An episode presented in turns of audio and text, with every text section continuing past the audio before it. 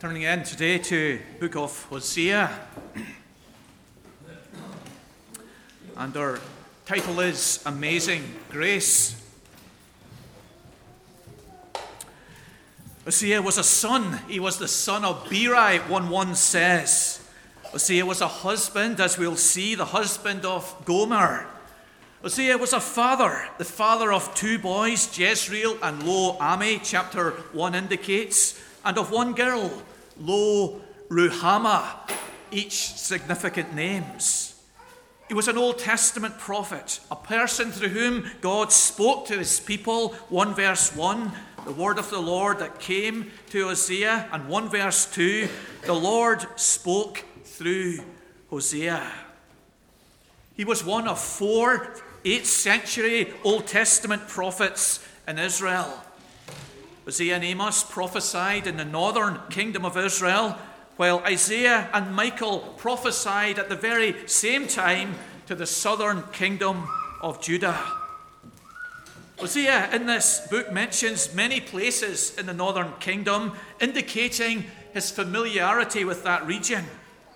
He mentions five reigning kings in verse 1 of chapter 1, indicating that his ministry lasted for nearly 40 years, from 760 to the exile of the northern kingdom in 722 BC. His book is the longest of the 12 minor prophets, and is one reason, perhaps, why it is placed first in this collection of minor prophets. Maybe you're unfamiliar with the book of Hosea. Let me encourage you to spend time with it. One commentator mentions his appreciation of this book. He says, I cannot imagine myself as a human being, let alone as a believing person, without the book of Hosea. Later, prophets Jeremiah and Ezekiel will borrow many images and phrases from this book of Hosea. In the New Testament, Jesus, Matthew, Peter, and Paul will all quote from this book of Isaiah, This book of the Bible, if read and studied by us, will deeply enrich your spiritual life. And you can read it through in 20 minutes. The basic structure of the book is into two big parts. Chapter 1 to 3 are historical, chapters 4 to 14 are more prophetical. In the first part, we encounter Hosea's troubled marriage to Gomer. His wife was unfaithful to him.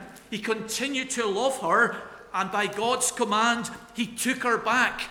And this is a, a symbol, an illustration to the people of his time of God's love for his unfaithful people, Israel. In the second part of the book, we read of God appealing to the northern kingdom, warning them and promising them forgiveness and grace on their repentance. And that's the cycle and outline that we followed in our reading today. We've read the sections of grace, and each of those sections are preceded by warnings from God.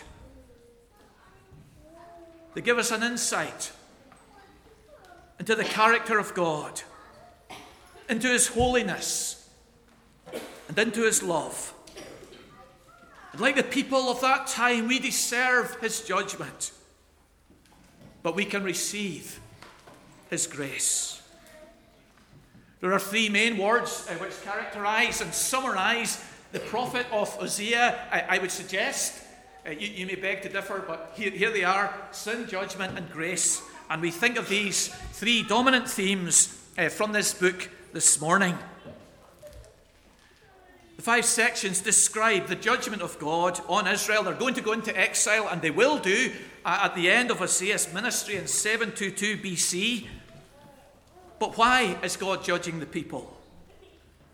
It's because of their lifestyle, the rejection of Him their sins. Prophet Hosea specifies precisely what God is displeased with in their life. He points the finger He singles out particular deeds. He gets under their skin. With the authority of heaven, he goes after their conscience.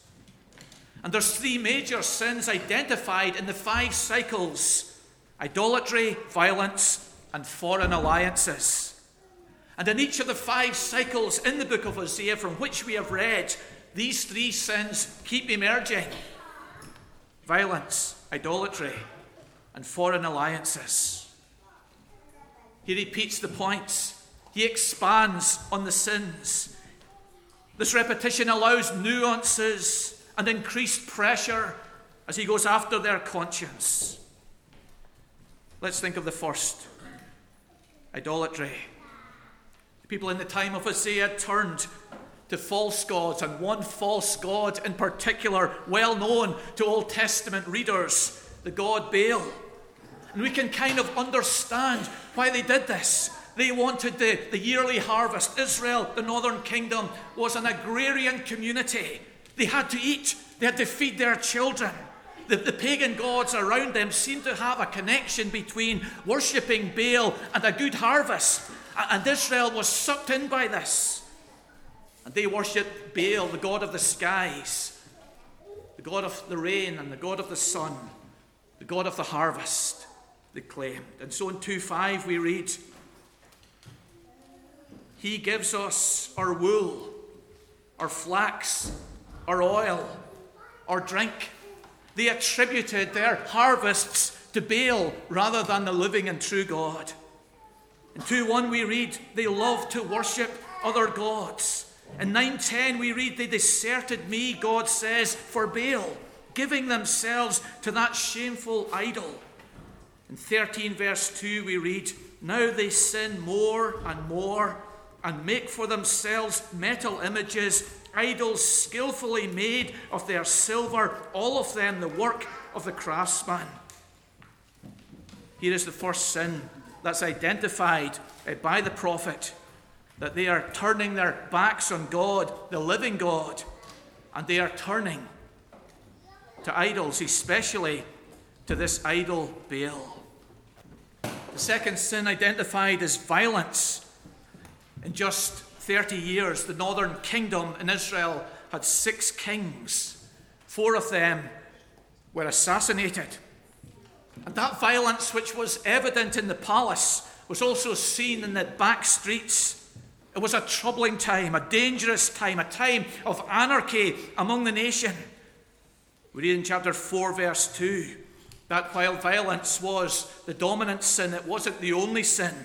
It says there there is swearing, lying, murder, stealing, committing adultery.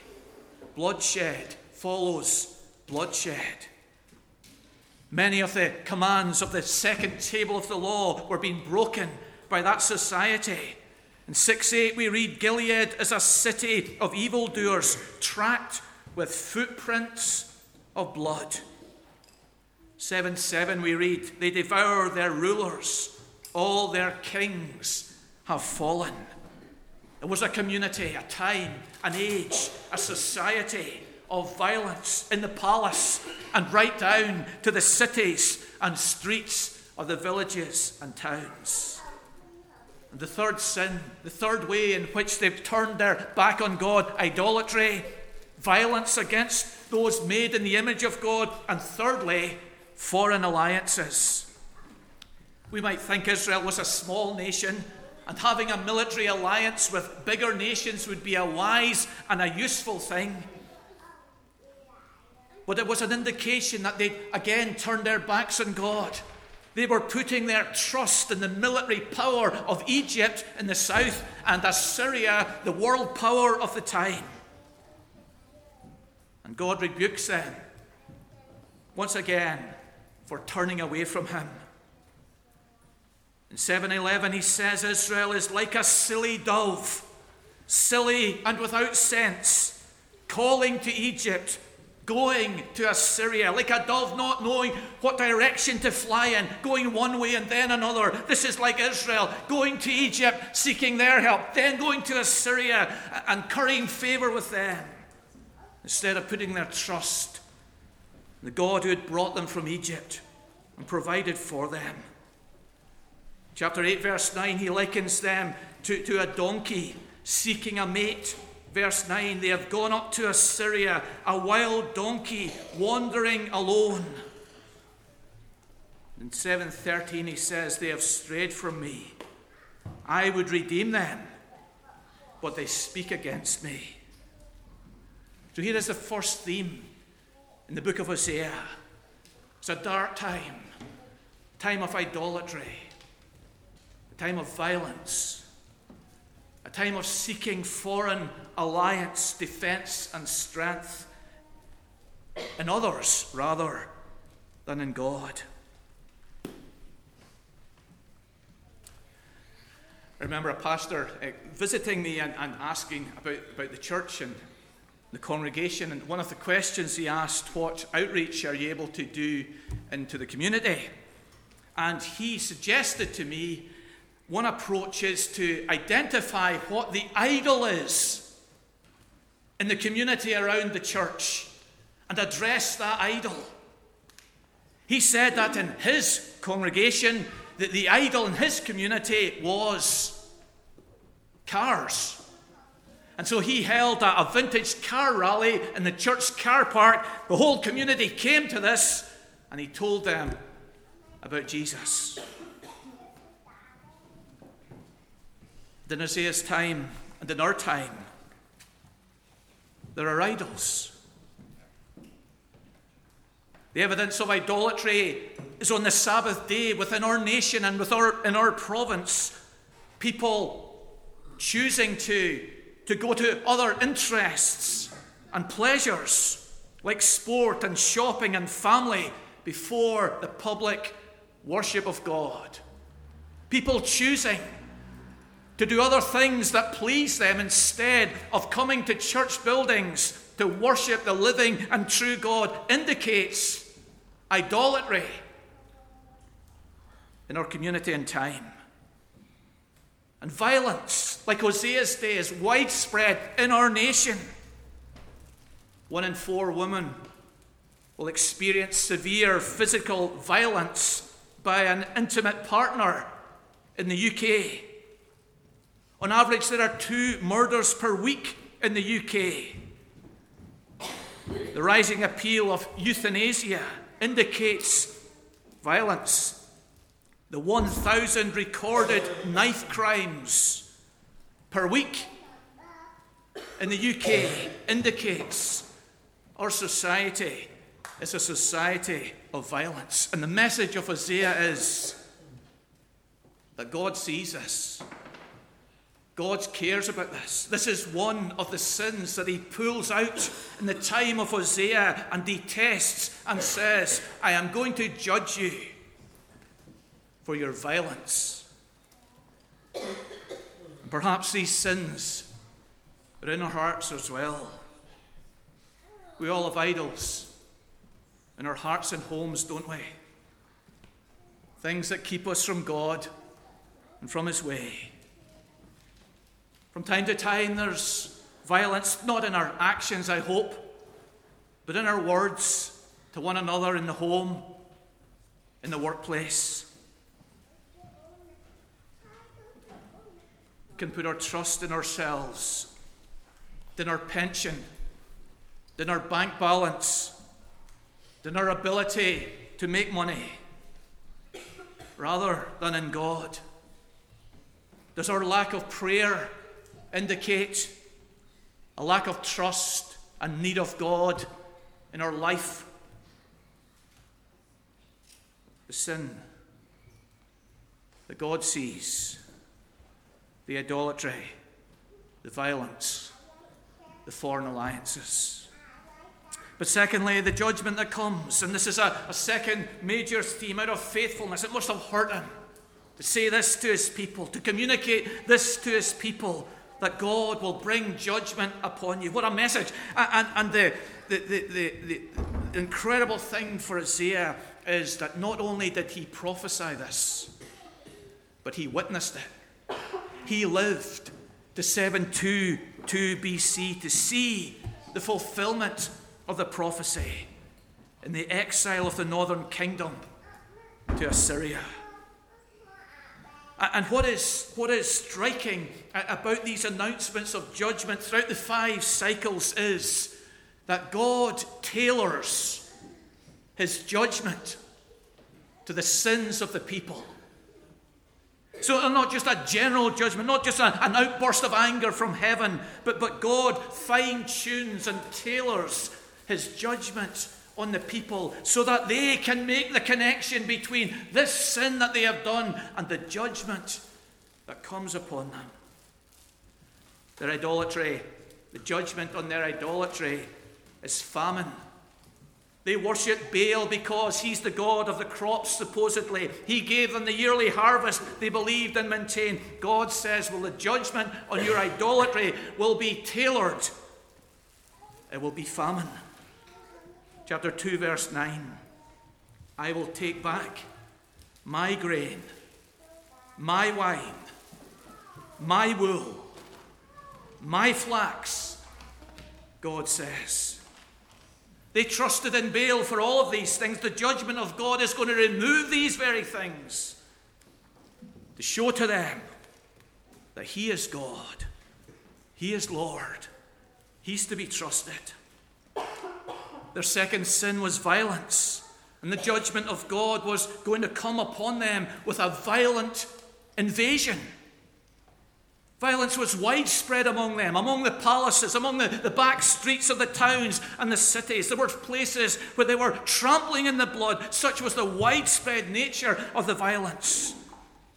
For a violent people, God says, I will judge you with violence. Chapter 10, verse 14 the tumults of war will arise among your people.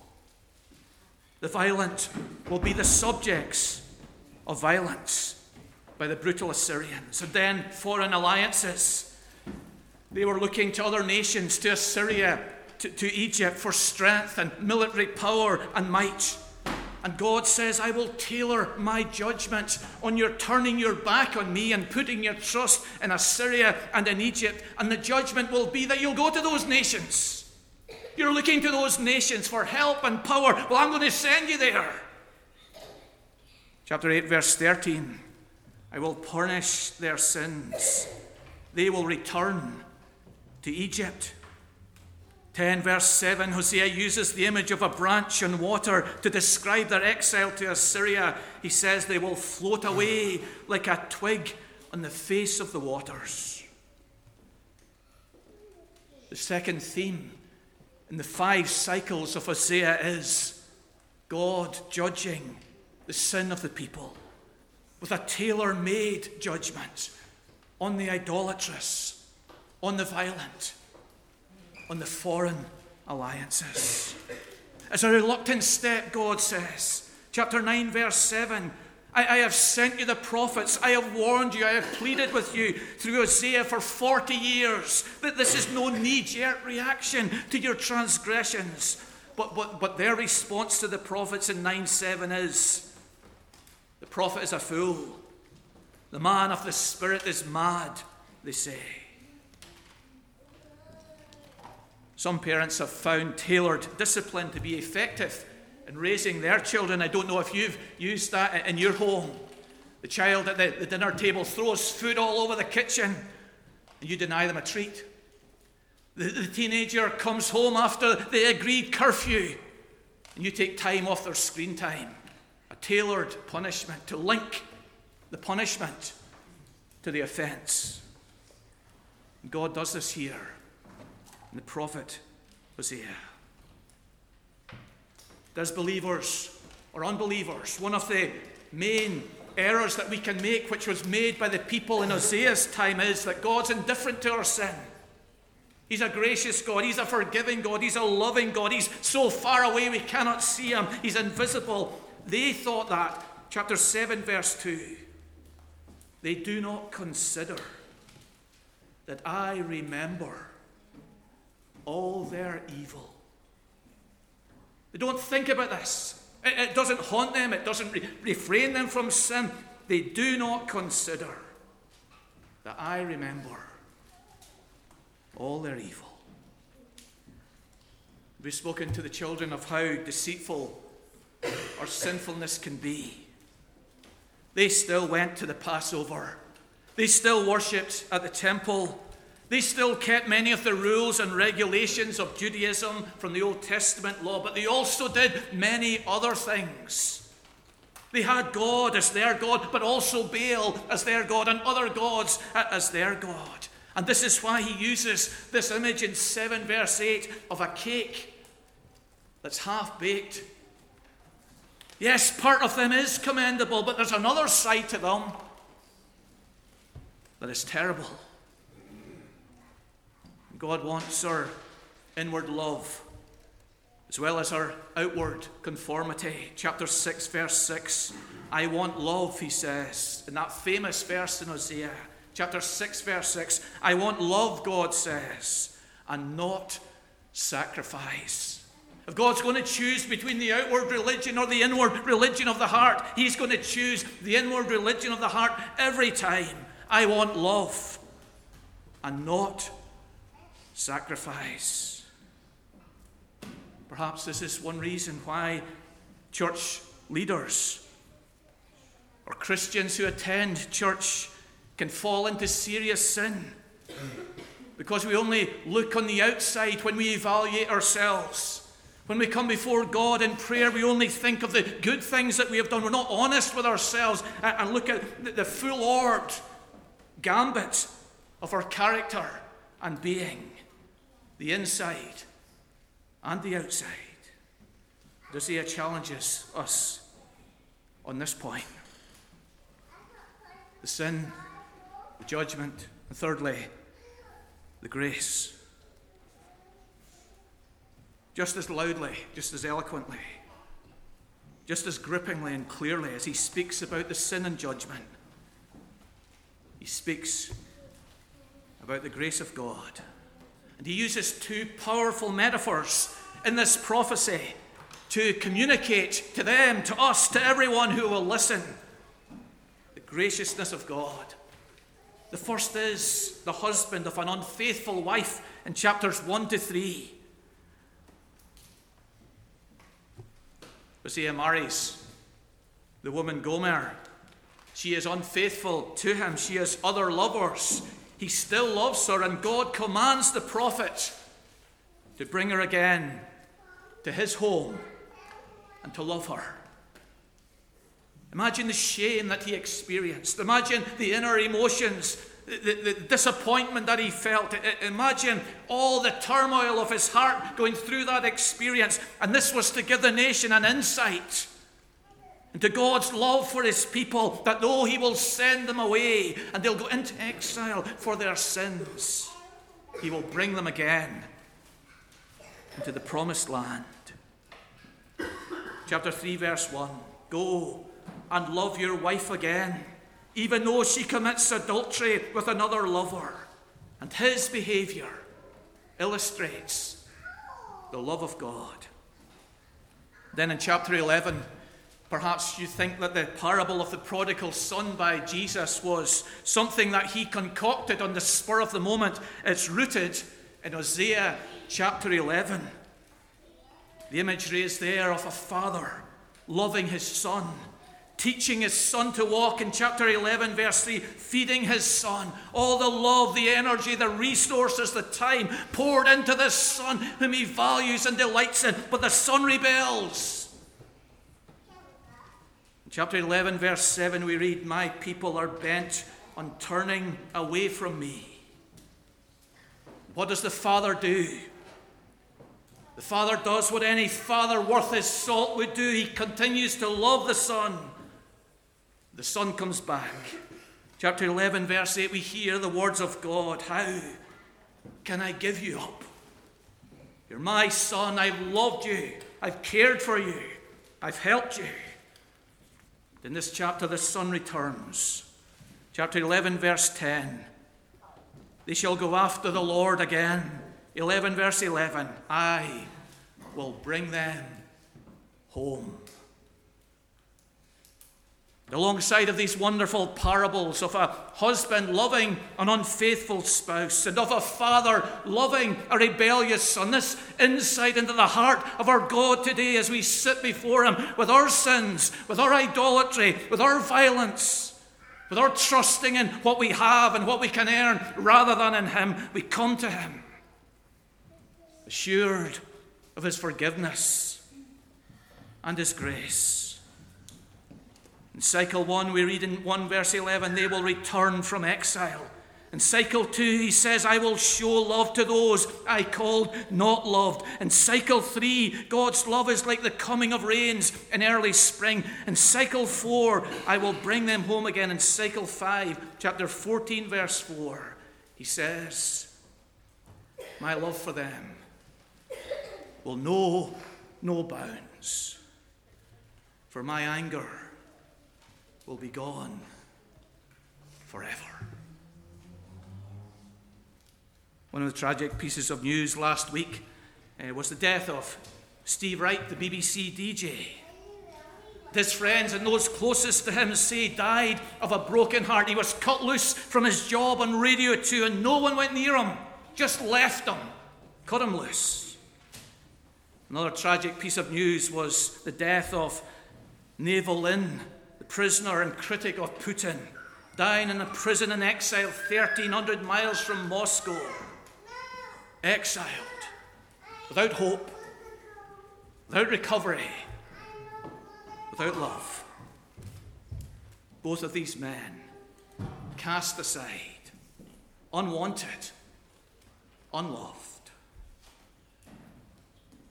But here's the prophet Isaiah. Yes, the people have sinned.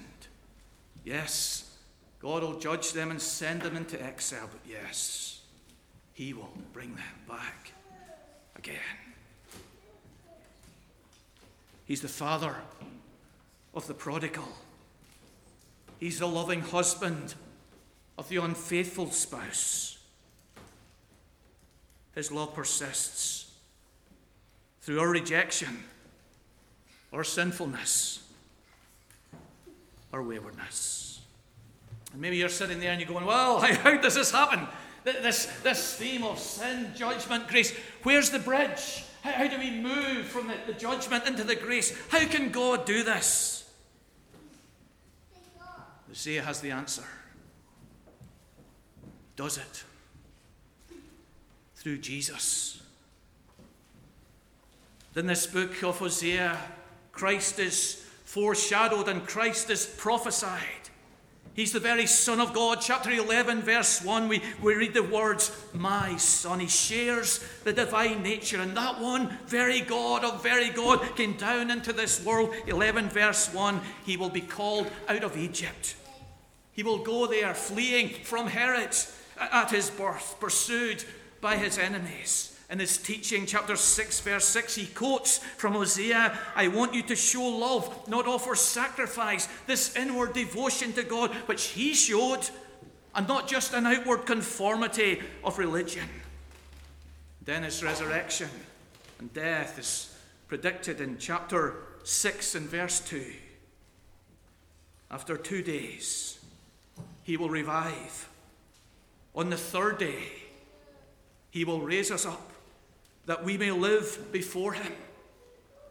Here is how this shift can be made from the judgment into the grace in the Northern Kingdom's experience and in you, your experience and mine. Jesus, the Son of God, who will live perfectly inwardly and outwardly, who will go down into death and rise again on the third day. Through him, we come to God. So the prophet ends with the, the sinner's prayer. He gives us words to say as we come to our God, aware of our unworthiness this morning. Chapter 14, verses 2 and 3. Take with you words. Return to the Lord and say to him, Forgive all our sins and graciously receive us.